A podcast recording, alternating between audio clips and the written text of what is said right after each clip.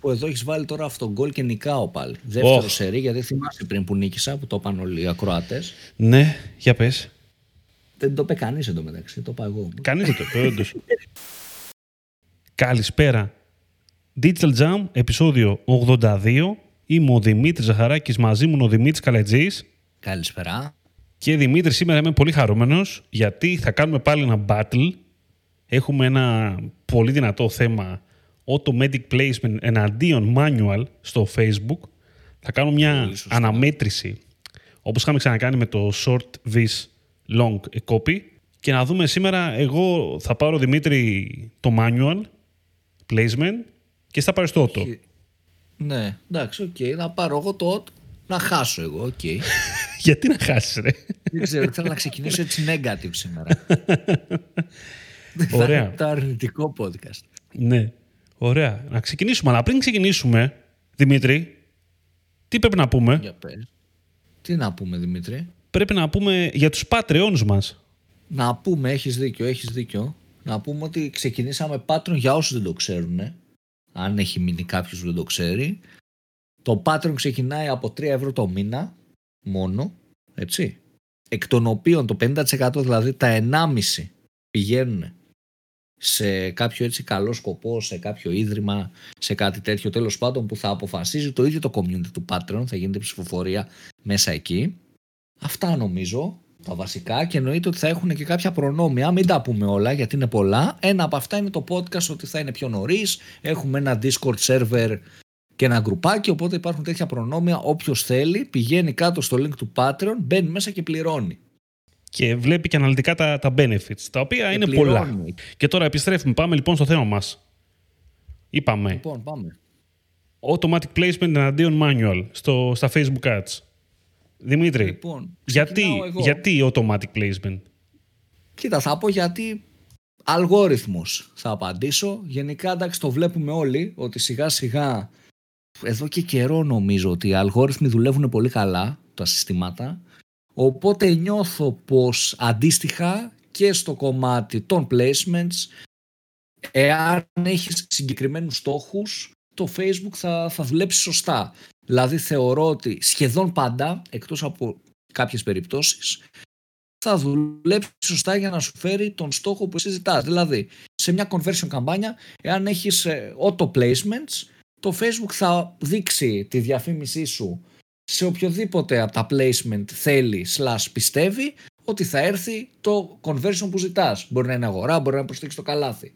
Εκεί μόνο που υπάρχει ένα προβληματάκι ίσως είναι σε traffic καμπάνιες που μπορεί π.χ. το audience network να ξεφύγει με όχι τόσο ποιοτικό traffic γιατί εκεί ζητάς traffic.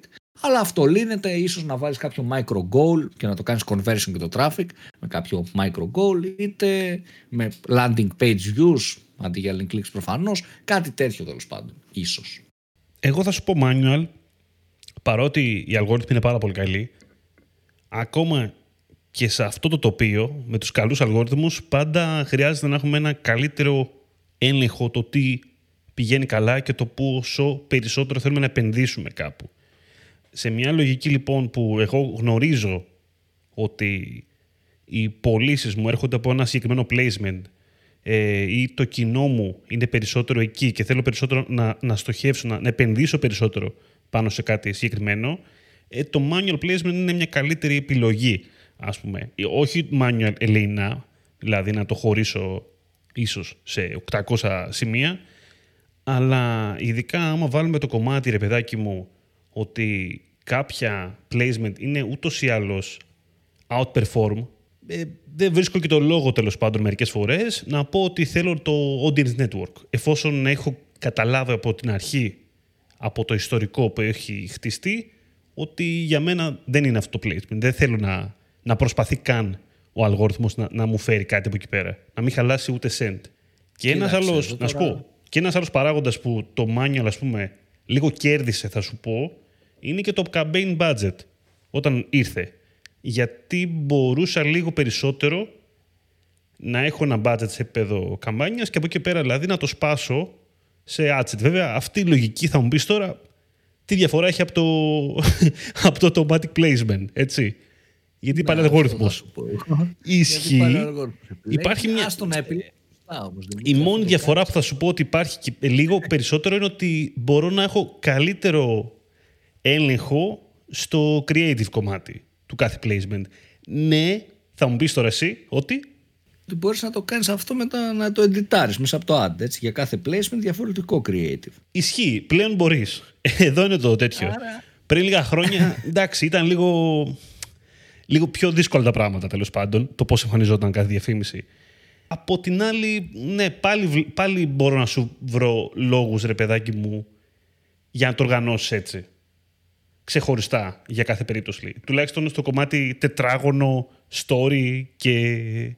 Ποιο είναι το άλλο, κόλλησα. Τετράγωνο story και audience network, βασικά. το, ναι, okay. αυτό ναι, τι ναι. μένει, το ορθογόνο δεν μένει. Λοιπόν, Κοίταξε, εγώ θα, θα απαντήσω στο πρώτο κομμάτι ότι σίγουρα μέσα από την ιστορικότητα και από το performance που κάνουμε στο λογαριασμό και από το optimization, τη βελτιστοποίηση τέλος πάντων, έχουμε αντιληφθεί κάποια placements που δουλεύουν καλύτερα και κάποια άλλα που δεν δουλεύουν.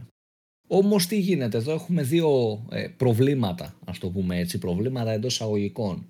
Το πρώτο πρόβλημα είναι ότι πόσο, πόσα πολλά δεδομένα έχουμε. Δηλαδή, ε, Πολλές φορές μπορεί αρχικά ένα placement να μην δουλέψει, αλλά αυτό δεν σημαίνει ότι δεν θα δουλεύει ποτέ το συγκεκριμένο placement. Ή ότι φταίει το placement. Μπορεί απλά να έτυχε και τα δεδομένα να μην είναι enough. Ε, οπότε μπορεί να πάρουμε μια λάθος απόφαση και να κάνουμε exclude ένα placement που στο τέλος της ημέρας μπορεί να μας φέρει πάρα πολύ μεγάλο κέρδος. Σε δεύτερη φάση, και αυτό έτσι πολύ σημαντικό, είναι το κομμάτι του τι πολλές φορές εμείς νομίζουμε και τι ισχύει. Δηλαδή, μπορεί να έχουμε την εικόνα και αυτό μου έχει τύχει πάρα πολύ μιλώντας ε, με πελάτες, με επιχειρηματίες, είτε μεσαίων επιχειρήσεων, είτε μικρών και καμιά φορά και μεγάλων επιχειρήσεων. Ότι έχουν μία εικόνα για το κοινό, ότι το Facebook έχει σταματήσει να δουλεύει, ας πούμε. Όλοι είμαστε Instagram. Επειδή οι ίδιοι είναι Instagram, σου λένε ότι όλοι είμαστε Instagram. Μπορεί όμως στην πράξη, όταν δοκιμάσεις και τρέξει τα ads, το Facebook να κάνει ό,τι perform το Instagram σε απόδοση. Για το χύψη λόγο. Στο συγκεκριμένο brand, στο συγκεκριμένο audience. Οπότε πολλές φορές μπαίνουμε στην λογική κάποιες πεπιθήσεις που έχουμε εμείς να νομίζουμε ότι είναι γενικές πεπιθήσεις για όλους. Και εκεί λίγο υπάρχει το, το πρόβλημα, δημιουργείται. Ε, δεν ξέρω αν συμφωνείς σε αυτό, Δημήτρη, αλλά νομίζω πως θέλει λίγο προσοχή σε αυτό το κομμάτι. Δηλαδή, ναι, μεν η επιλογή των placements είναι, μπορεί να γίνει και να πάμε σε manual και να κάνουμε exclude κάποια συγκεκριμένα, και είναι και μέρος της βελτιστοποίησης, της ρουτίνας βελτιστοποίησης, να κάνεις ένα breakdown και να δεις τι δουλεύει, πώς δουλεύει και όλα αυτά. Αλλά πολλές φορές αυτό θα μας οθήσει στο να χάσουμε κάποιες ευκαιρίες. Ή πολλές φορές αυτό θα γίνει πολύ σύντομα. Πριν προλάβουμε όντω να έχουμε δεδομένα ή με μία άποψη δική μας. Που αν η άποψη που έχουμε δεν μπακάρεται από data, νομίζω πως δεν έχει τόσο ε, ουσία marketing wise. Δηλαδή το ναι, βλέπω αυτό και πάρα πολλές φορές και στα groups και αυτά που είμαστε όλοι και συμμετέχουμε σχετικά με τον κλάδο υπάρχουν πάρα πολλές απόψεις τύπου μου άρεσε αυτή η διαφήμιση, τρομερή, απίστευτη διαφήμιση, έχει πετύχει ας πούμε. Είναι κάτι τελείως υποκειμενικό. Γιατί αν ρωτήσεις 100 διαφορετικά άτομα, θα πας 100 διαφορετικές απόψεις. Οπότε, πολλές φορές νομίζουμε ότι η δικιά μας πραγματικότητα είναι πραγματικότητα όλων και δεν λειτουργούμε σαν marketers, αλλά λειτουργούμε ξέρεις, σαν. είναι της ανθρώπινης φύσης αυτό. Ε, π.χ. εγώ με την παρέα μου πριν 10 χρόνια παίζαμε ένα παιχνίδι. Όταν το βαρεθήκαμε εμείς και σταματήσαμε να παίζουμε συγκεκριμένο παιχνίδι, είχαμε στο μυαλό μας την εντύπωση, έλα μωρέ, δεν το παίζει κανείς άλλος αυτό. Είναι πολύ, ξέρεις, πολύ demodé, ας το πούμε έτσι, αυτό το game. Στην πράξη δεν ίσχυε. Απλά εμείς, οι τρεις ε, φίλοι μας πούμε, και εγώ, σταματήσαμε να παίζουμε και το βαρεθήκαμε εμείς. Είναι λίγο. Ναι, μπερδεύουμε λίγο τα, τα, γούστα, τα γούστα μας. Τέλος πάντων, με την πραγματικότητα. Και μπαίνει και εδώ ένα μίνι ε, τέτοιο. Το φαινόμενο λίγο των social media που δημιουργείται ρε παιδί μου να φτάνεις έτσι όπως δουλεύει ο αλγόριθμος να βλέπεις μόνο πράγματα δικιά σου άποψης. και θρέφεις μόνο τη δικιά σου άποψη και δεν βλέπεις κάτι διαφορετικό. Γιατί ο κύκλος σου συνήθως θα έχει σε κάποια πράγματα παρόμοιες απόψεις με σένα οπότε θα βλέπεις μόνο αυτά. Αλλά δεν σημαίνει ότι συμβαίνει μόνο αυτό εκεί έξω είναι λίγο νομίζω ότι υπάρχει και ένα βιβλίο αυτό, οι δικτυωμένοι λέγονται. Λέγεται. Connected. Σωστό. Έτσι λέγεται. Ωραίο. Ναι, όντως. Όντως υπάρχει Πολύ αυτό. Ωραίο. Πολύ ωραίο βιβλίο. Το έχεις διαβάσει και εσύ. Στο είχα αναφέρει κι εγώ. Παλιότερα. Τι λες. Αλήθεια. του Χριστάκη δεν λες, του καθηγητή. Ναι. Ναι. ωραίο, ωραίο βιβλίο. Αξίζει κάποια στιγμή να, να πούμε μερικά κομμάτια. Θα βρούμε κάποια φόρμη, πιστεύω. Ισχύει. Είναι κάποια σημεία που είναι πολύ ωραία, πιστεύω, να τα, να τα αναφέρουμε. Όπως κάναμε και στο προηγούμενο επεισόδιο που αναφέραμε για το Bezo Economics. Ναι, ναι. Μπορούμε γενικά, ξέρεις τι, σιγά σιγά ρε παιδί μου από κάποια ε, βιβλία τα οποία έχουν να κάνουν και με το marketing, αλλά όχι και 100% marketing. Π.χ. το Bezonomics δεν είναι ρε παιδί μου 100% pure marketing, είναι γενικότερα, έχει κάποιες αναφορές. Ναι, μπορούμε να κάνουμε έτσι τύπου σε κάποια επεισόδια, κάποιες αναφορές και να προτείνουμε κάποια βιβλία, να έχουμε και το affiliate, να βγάλουμε και τίποτα ρε Δημήτρη, ξέρεις. Ναι, θα το δοκιμάσουμε γι' αυτό. Πάμε πάλι πίσω στο θέμα μας τώρα. Πάμε λίγο, γιατί μου είπες πολλά εσύ για τα automatic ε, placement και OK. Okay. Ε, εν, μέρη, εν μέρη, γενικά έχεις, έχεις δίκιο σε αυτό το πράγμα που λες. Προφανώς και εγώ συμφωνώ ότι είναι πρόβλημα και το να παίρνουμε γρήγορες αποφάσεις χωρίς να γνωρίζουμε στη πράξη τι, τι δουλεύει, ας πούμε. Ότι λέμε, λέμε οι marketers, ok, το Instagram είναι τέλειο fashion, ok, πάνω να στοχεύσουμε μόνο Instagram, ας πούμε. Εγώ έχω ακούσει και αυτό είναι, το θεωρώ πολύ, πολύ κλασικό. Ήταν πολύ κάποτε, τέλος πάντων. Δεν ξέρω αν είναι ακόμα, να πούμε αλήθεια, τόσο πολύ. Αλλά το λέγανε πάρα πολύ, ας πούμε. Και άλλα τέτοια παραδείγματα. Αντίστοιχα, λέγανε για υπηρεσίες πάρα πολύ κάποτε. Ότι μην διαφημίζουμε υπηρεσίες τώρα, services στο Instagram, γιατί το Instagram είναι shopping. Δεν είναι για θέλω να βλέπει άλλο άλλα πράγματα. Υπάρχουν πολλά τέτοια. Στη πράξη το, βλέπ, στη πράξη το βλέπουμε όμως. Η αλήθεια είναι. Στο τι τρέχει υπάρχουν κάποιες περιπτώσεις, θα σου λέγα, δεν θα το βάλω αυτό το παράγοντα τόσο πολύ για τα conversions. Γιατί άμα το βάλω σε επίπεδο μόνο για conversions, αν μιλήσουμε τώρα, ναι, δυσκολεύει η κατάσταση στο να σου πω ότι ναι, manual, η αλήθεια είναι. Ε, ίσως μετά από ένα σημείο. Αλλά και πάλι, ναι, όχι, δυσκολεύει λίγο η κατάσταση. Ίσως μόνο εγώ εκεί που το σκέφτομαι, ρε παιδί μου, άμα θέλω για να έχω ένα, εκτός από ένα συγκεκριμένο objective, ένα συγκεκριμένο CPA. Δηλαδή θέλω να ορίσω, να οριοθετήσω το στόχο μου πάρα πολύ καλά σε αυτό το κομμάτι. Θέλω να ξέρω ακριβώς το CPA μου με βάση το, το placement. Το οποίο ξέρω ότι θέλω να επενδύσω και αξίζει να επενδύσω και περισσότερο από το άλλο. Δεν θέλω να, το Facebook να πει να πάει και να τα δώσει τα λεφτά απλά εκεί πέρα που θεωρεί ότι όλο το κοινό, ας πούμε, ή εκεί πέρα που το, που φέρνει, ας πούμε, και το άλλο να, να χάσω μια ευκαιρία από το άλλο. Γιατί είναι αυτό μια κλασική περίπτωση αλγορίθμου γενικότερα. Βλέπω ότι ένα πηγαίνει καλά, OK, okay, τα δίνω όλα εκεί. Το κάνει αυτό το Facebook, το κάνει η Google βασικά αυτό, όχι μόνο το Facebook. Λίγο, λιγότερο ίσως από ό,τι παλιά, θα σου πω βέβαια, γιατί πλέον μιλάμε για χρήστη, δεν μιλάμε τόσο πολύ για συσκευή. Αυτό είναι μια μεγάλη αλήθεια που έχει αλλάξει τα τελευταία χρόνια. Πλέον δεν μας νοιάζει που είναι ο χρήστης, λέμε, μας νοιάζει ότι είναι ο χρήστης. Όπου και αν είναι, θέλω να τον βρω. Έτσι. Είναι κλασική ατάκα γενικότερα. Το ίδιο το Facebook θα σου πει automatic placement. Προφανώς για οποιαδήποτε περίπτωση. Τώρα, για κάποια, για κάποια business, βέβαια, να σου πω τώρα, υπάρχουν περιπτώσεις που όντως. Ε, ναι, δεν, δεν τα θες, ρε παιδάκι μου. Α πούμε, ακόμα και αυτό που σου είπα για τις υπηρεσίες, ίσως να μην θέλεις stories. Τέλος πάντων, έτσι. σω να μην έχει νόημα να προβληθεί σε stories γιατί δεν μπορείς να το υποστηρίξεις. Ίσως δεν θέλεις να μπεις στο marketplace γιατί δεν είναι, δεν είναι προϊόν.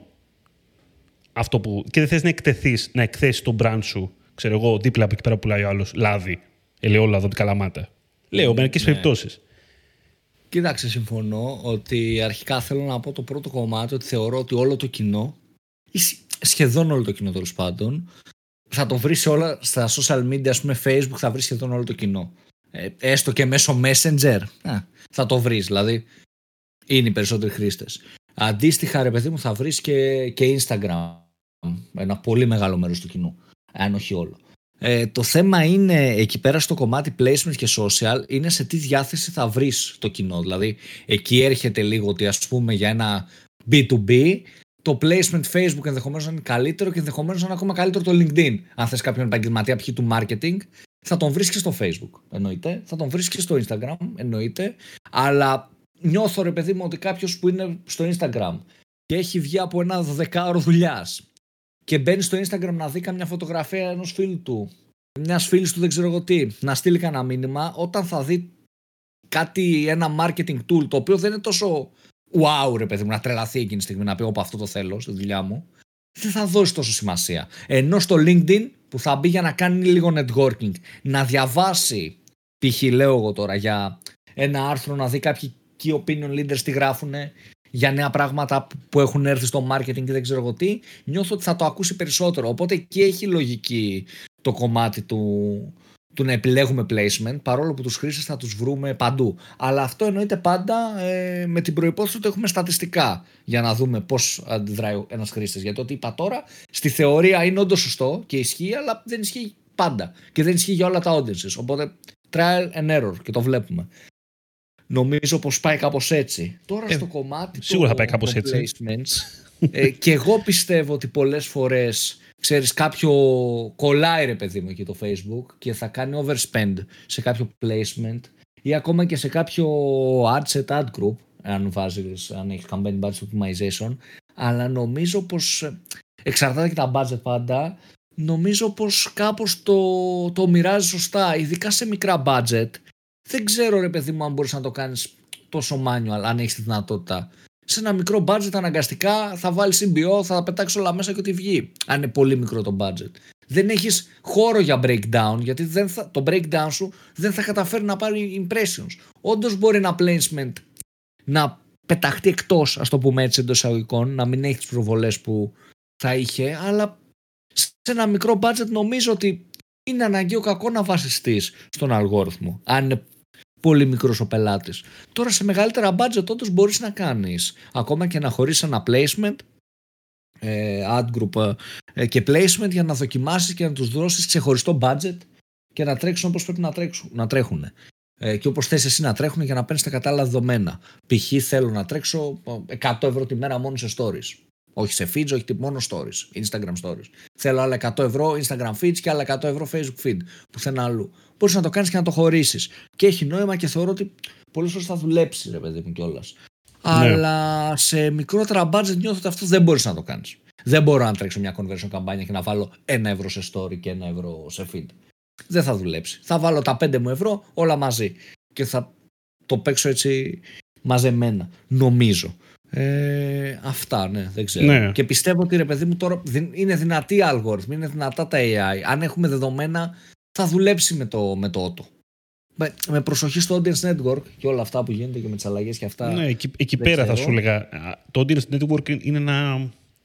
είναι λίγο αγκάθι γενικότερα. στην Ελλάδα, ρε παιδί μου, νιώθω ότι δεν έχει και τόσο, τόσο ναι, πολύ ανταπόκριση. Δεν έχει. Σε πελάτες στο εξωτερικό, παιδιά, δεν το κάνεις exclude, ε, υπάρχει περίπτωση να σου φάει και απίστευτο ποσοστό του budget. Ναι. Στην Ελλάδα έχω παρατηρήσει ότι δεν έχει τόσα, τόσα spend και υπάρχουν και πολλά ε, click frauds, ρε παιδί μου, στο Facebook. Έτσι.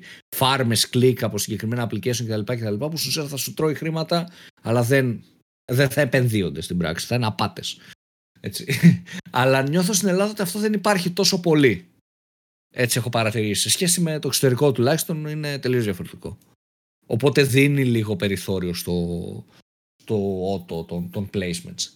Να σου βάλω εγώ ένα πιο σοβαρό κομμάτι που το, το συζητάμε πάρα πολύ placement placement αλλά θα σου λέγα ότι το πιο δυνατό ίσως κομμάτι στο τέλος της ημέρας είναι το κομμάτι της συσκευής. Όταν μιλάμε δηλαδή manual placement για desktop ή για mobile συσκευή. Το οποίο από μόνο του ε, αλλάζει, αλλάζει πάρα πολύ. Ο κάθε, γιατί η συσκευή λίγο, βέβαια θα μου πεις και η mobile είναι, είναι στο Θεό. Είναι ένας λόγος παραπάνω όμως από την άλλη. Ότι θέλεις να έχεις πια ξεχωριστή μια, μια διαφορετική στρατηγική, θα σου έλεγα, για το mobile χρήστη. Θεωρώντας ότι αλλιώς ο κόσμος συμπεριφέρεται το πρωί, θα σου πω τώρα εγώ, το πρωί, όταν είναι χαλαρός στο κινητό του, αλλιώς συμπεριφέρεται όταν είναι χαλαρός στον υπολογιστή του το βράδυ και έχει όρεξη να, να χαζέψει τέλος πάντων. Ε, επειδή κάθε συσκευή, συσκευή ό, όχι τώρα placement, έχει, είναι λίγο ιδιαίτερη. Έχει λίγο, αυτός που είναι στο desktop είναι ίσως πιο ήρεμος, έχει πιο, χρόνο, πιο πολύ χρόνο ίσως. Ε, μπορεί να είναι στη δουλειά, μπορεί να είναι στο γραφείο. Αρχίζει και σκέφτεσαι τέτοια πράγματα τέλος πάντων. το πώς μπορείς να τα αξιοποιήσεις. Που εδώ έχεις βάλει τώρα αυτό γκολ και νικάω πάλι. Δεύτερο oh. σερί, γιατί θυμάσαι πριν που νίκησα, που το είπαν όλοι οι ακροατές. Ναι, για πες. Δεν το είπε κανείς εντωμεταξύ, το είπα εγώ. Κανείς δεν το είπε, όντως. λοιπόν, θα σου πω ότι τι γίνεται. Συμφωνώ πάρα πολύ σε αυτό που λες ότι είναι και διαφορετική η διάθεση. Είναι σαν αυτό που είπα και εγώ με τα social media. Ανάλογα mm. με το placement κιόλας, άλλο να είσαι στο κινητό που μπορεί να είσαι ρε παιδί μου στη βιασύνη και άλλο να είσαι στο PC. Πλέον όμως είναι κάτι που μεταβάλλεται αυτό. Δηλαδή γι' αυτό εκεί κερδίζουν το, η αυτοματοποίηση των placements. Επειδή λοιπόν η συμπεριφορά του κόσμου είναι ζωντανός οργανισμός, ρε παιδί μου, πώς ο κόσμος αντιδράει στα mm. social media. Είναι κάτι το οποίο εναλλάσσεται και όπως αλλάζουν οι συνήθειες του κόσμου και αλλάζουν και τα ίδια τα social media, αλλάζει και το πώς ο κόσμος αντιμετωπίζει είτε το social, είτε το placement, είτε το, το χρόνο του στα social media. Π.χ. Όντως, θα λέγαμε παλαιότερο ότι από το PC, ας πούμε, κάποιος, ένα τον υπολογιστή, λογικά θα είναι ρε παιδί μου, ξέρεις, πιο χαλαρός θα έχει παραπάνω χρόνο, ας πούμε. Οπότε θα, θα μπορούσαμε να του δείξουμε και ένα μεγαλύτερο βιντεάκι και να κάτσει να το δει ε, κτλ, κτλ. Τώρα έχει αλλάξει αυτό ως ένα βαθμό γιατί έχουμε τα work from home. Αυτό σημαίνει ρε παιδί μου ότι πιο άνετα εσύ στο δεύτερο σου monitor έχεις μόνιμα ανοιχτό το Facebook και σκρολάρεις λίγο. Αυτό δεν πάει να πει όμως ότι έχεις χρόνο. Γιατί έχεις δίπλα το email, έχεις δίπλα ένα Slack, ένα Teamwork, δεν ξέρω εγώ τι, έχεις ένα Skype που χτυπάει, έχεις ένα πελάτη που σου παίρνει τηλέφωνο. Οπότε επειδή έγινε αυτό με το, τα remote, νομίζω ότι μεταβάλλεται και το πώς βλέπει το κάθε placement ο χρήστης και το πώς βλέπει και το κάθε device ο χρήστης και πώς, πώς κινείται σε αυτό. Γιατί αλλάζει και ο χρόνος που έχει, ο χρόνος που περνάει στα social και είναι κάτι που αλλάζει συνέχεια. Ειδικότερα τώρα με τον COVID που πάμε σε, είμαστε σε αχαρτογράφητα νερά και σε καταστάσεις που τουλάχιστον εμείς δεν έχουμε ξαναζήσει. Η ανθρωπότητα τι έχει ξαναζήσει, αλλά ήταν τελείως διαφορετικά. Τελείως διαφορετικά μια πανδημία πριν 100 χρόνια και πριν 200 και τελείως διαφορετικό τώρα, έτσι. Άλλα πράγματα έχεις να κάνεις και αλλιώς δουλεύει, ρε παιδί μου, ο mm. άνθρωπος. Οπότε επειδή είναι κάτι καινούριο και κάτι ε, μη χαρτογραφημένο που δεν ξέρουμε, δεν έχουμε δεδομένα για αυτό, νομίζω ότι έτσι και η αντιμετώπιση των placements αλλάζει. Άρα ε, εδώ έρχεται και το automatic γιατί λες πώς εγώ θα ξέρω τι γίνεται και πώς. Και να δώσω και ένα παράδειγμα που είχα πει και στην ομιλία μου στο All Things Facebook, κάτι που παρατήρησα σε πάρα πολλούς πελάτες είναι ότι από το COVID και έπειτα έχει στο performance wise και νομίζω το έχεις δει και εσύ Δημήτρη έχει ανέβει πάρα πολύ το conversion rate ανθρώπων οι οποίοι ήταν ξέρω εγώ 50 plus που ήταν άνθρωποι ξέρεις που στα accounts μας δεν κονβερτάραν τόσο πολύ ρε παιδί μου Κάνανε clicks, κάναν traffic, κάναν buzz, κάναν comments, αλλά δεν κονβερτάρανε. Πέραν τηλέφωνο, στέλναν ε, μήνυμα. Ναι. Εγώ, τι. Ε, εγώ Τώρα, θα σου έλεγα...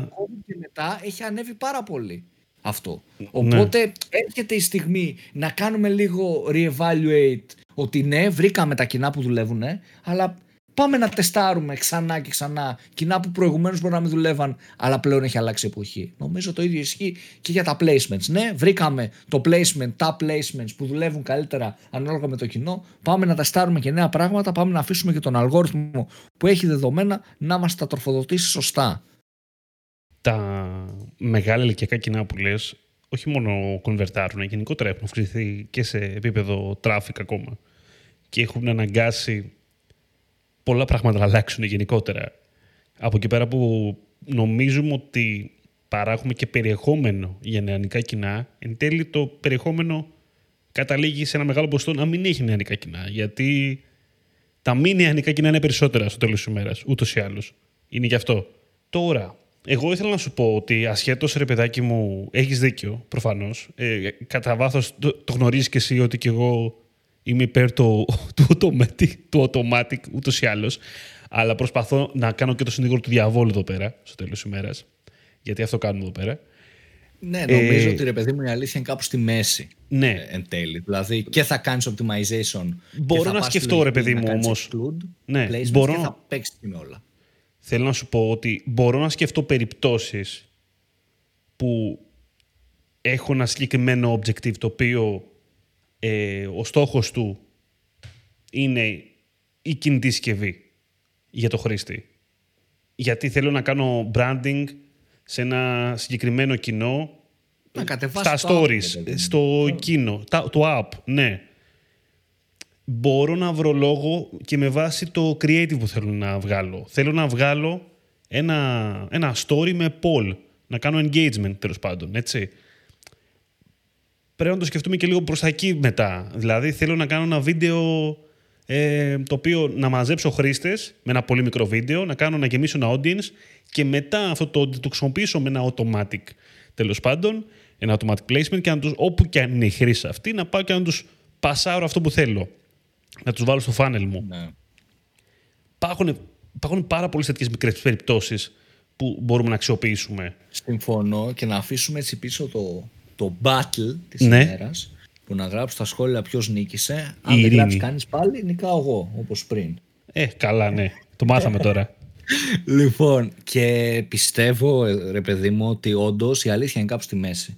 Δηλαδή, το, η αυτοματοποίηση των placements, ειδ- ειδικά όταν ζητάς τύπου conversions, αγορά ας πούμε, δουλεύει πολλές φορές. Εννοείται όμως ότι Ναι. στα πλαίσια του. και όταν ξεκινάς ένα λογαριασμό, ρε παιδί μου, δεν μπορείς να κάνεις exclude τίποτα. Γιατί δεν ξέρεις τι δουλεύει και τι δεν δουλεύει. Μπορεί ρε, παιδί μου, Εκατό- κάποιο- 100%. για κάποιο περίεργο λόγο στο δικό σου shop να δουλεύει το audience network. Δεν ξέρω. Και να πάει ροά σου αμπού. Και, και άμα θυμάσαι, έχουμε δει ιστορικά να συμβαίνουν κουλά πράγματα. Εννοείται. Εννοείται. Δηλαδή- Οπότε δεν, δεν κάνεις exclude, ρε παιδί μου, από την αρχή. Δεν γίνεται. Εκτός και αν έχεις πολύ συγκεκριμένο λόγο, ρε παιδί μου. Αν έχω application μόνο για Android, δεν θα το δείξω σε iOS χρήστε. Οκ. Εντάξει, αυτά εννοείται. Τα αυτό. Μπορεί να έχει σχέση με το προϊόν. Ναι, ναι. Το προϊόν μου να αφορά χρήστες ε, Android, iOS, Samsung Galaxy, δεν ξέρω. Ναι, εντάξει, εκεί ρε παιδί μου πάει. Κοσμοτέ, τέτοιο, συνδρομητές. Ρε παιδί μου, δηλαδή π.χ. θυμάμαι και, να, και στο Snapchat που έβλεπα που είχα τρέξει μια ενέργεια που ήταν για συγκεκριμένου.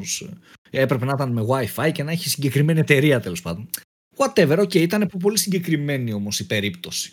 Θα σου πω. Αλλά γενικά νομίζω ότι πάμε, ξεκινάμε με όλα και βλέπουμε γιατί μπορεί όντως να δούμε σε κάτι που δεν πάει καλά, μια καμπάνια που έχει ένα πολύ μεγαλύτερο CPA από ό,τι θέλουμε, στο breakdown ότι ξέρεις τι, το Instagram έχει πολύ καλύτερο CPA, απλά δεν επενδύει τόσο το, το, το σύστημα, ρε παιδί μου, το αλγόριθμος. Οπότε πάμε να το χωρίσουμε για να επενδύσει και να του δώσουμε δικό του budget. Ναι, εννοείται ότι αυτό γίνεται. Οπότε πιστεύω ότι η αλήθεια, ξέρεις, είναι κάπου στη μέση. Έχει, το κάθε ένα έχει τα θετικά και τα αρνητικά του. Εξαρτάται και από την εμπειρία κάποιου. Δηλαδή, αν ακούει τώρα κάποιος ο οποίος ε, τρέχει μόνος στις διαφημίσεις στο μαγαζί του και θέλει να πουλήσει, εγώ θα του πω ότι χωρίς δεύτερη σκέψη να πάει στο το auto placement, ρε παιδί μου, automatic, δεν, να μην επιλέξει, γιατί δεν θα γνωρίζει. Τώρα εννοείται ότι κάποιος που δουλεύει στο performance είναι και μέρος της δουλειάς μας να κάνουμε breakdown, περαιτέρω ανάλυση και να δοκιμάζουμε παραπάνω πράγματα και πιο συγκεκριμένα. Η λογική είναι πας από το γενικό στο ειδικό. Αυτά από μένα. Νομίζω αυτά, Δημήτρη, για σήμερα. Οκ, νομίζω νίκησε η λογική για άλλη μια φορά στο Digital Jam και με αυτό μπορούμε να κλείσουμε. Τι λες; Τέλεια, ναι, νομίζω ότι είμαστε, είμαστε ok. Νομίζω εντάξει, το battle ήταν ε, λίγο άνισο σήμερα, το ξέρεις. Έτσι κι Δεν αλλιώς. ξέρω. Δεν ξέρω. Θα, δει, θα δείξει ο κόσμος τι θα, Θα πει. δείξει. Θα φανεί στο χειροκρότημα, Πολύ σωστό. Δημήτρη μου. Λοιπόν, αυτά, αυτά αγαπητοί ακροατές. Να πούμε ότι ήταν το Digital Jam Podcast. Να πούμε ότι μας ακούτε σε Spotify, Apple Podcast, Pocket Cast και στο digitaljam.gr. Μας ακολουθείτε σε Facebook, LinkedIn και Instagram.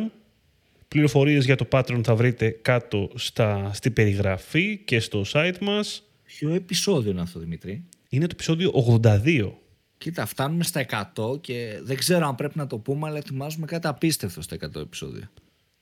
Το Νωρίς 100. είναι ακόμα. Είναι λίγο νωρίς ακόμα που το λες. Καταλαβαίνεις έτσι. Εντάξει, Στα- στα- Απλά θέλω να υπάρξει προσμονή σε αυτό που έρχεται. με τους ρυθμούς μας, στα 100 θα φτάσουμε δηλαδή 4 επεισόδια ένα μήνα το Σεπτέμβρη. Κάτι- Πό- Πόσο πάει ρε, εσύ, δεν θυμάμαι. Ε, Έχουμε, έχουμε ακόμα. Εντάξει, μπορεί να βγει και κανένα εμβόλυμο μίνι επεισόδιο. Ε, θα είμαστε εκεί Σεπτέμβριο λογικά, από τη νέα σεζόν. Να βγει. εντάξει, κάτι θα κάνουμε. Θα κάνουμε και κανένα bonus για να μεγαλώσει λίγο, να πάμε πιο γρήγορα. ε. Αυτό δηλαδή πρέπει να βγει Σεπτέμβριο, το εκατοστό, κάτι τέτοιο. Θα, δούμε, γίνει θα, τα κόβουμε, happening, θα, παιδιά. θα κόβουμε τα επεισόδια σε α, β και γ μέρος. Κα- Ε, έχεις δίκιο, έχεις δίκιο. Αυτό είναι μια ωραία ιδέα. Τσάτσικο βέβαια, αλλά τέλος πάντων. Γιατί όχι; Οι άλλοι τι είναι καλύτεροι που το κάνουν, δεν κατάλαβα. Ή θα βάζουμε bloopers από κάθε επεισόδιο και θα το ονομάζουμε επεισόδιο. Οπότε να βγάλουν, να βγάλουν τα 100 άμεσα. Ω, Ένα μήνα, ξέρω τα 100. καλό, καλό. Καλό. Ένα blooper, ένα εισαγωγή, ένα το κλείσιμο και θα βγαίνουν 4-5 επεισόδια την εβδομάδα. ας πούμε. Πω, πω, πω, πω. Λάμψη θα γίνουμε έτσι. Απίστευτο. ναι. Digital Jam επεισόδιο 5824. κάτι τέτοιο, κάτι τέτοιο. λοιπόν, ωραία. Αυτά, νομίζω με αυτά και τα ωραία μπορούμε να κλείσουμε. Ήμουν ο Δημήτρης Ζαχαράκης, ήταν ο Δημήτρης Καλετζής. Καλή συνέχεια. Γεια χαρά.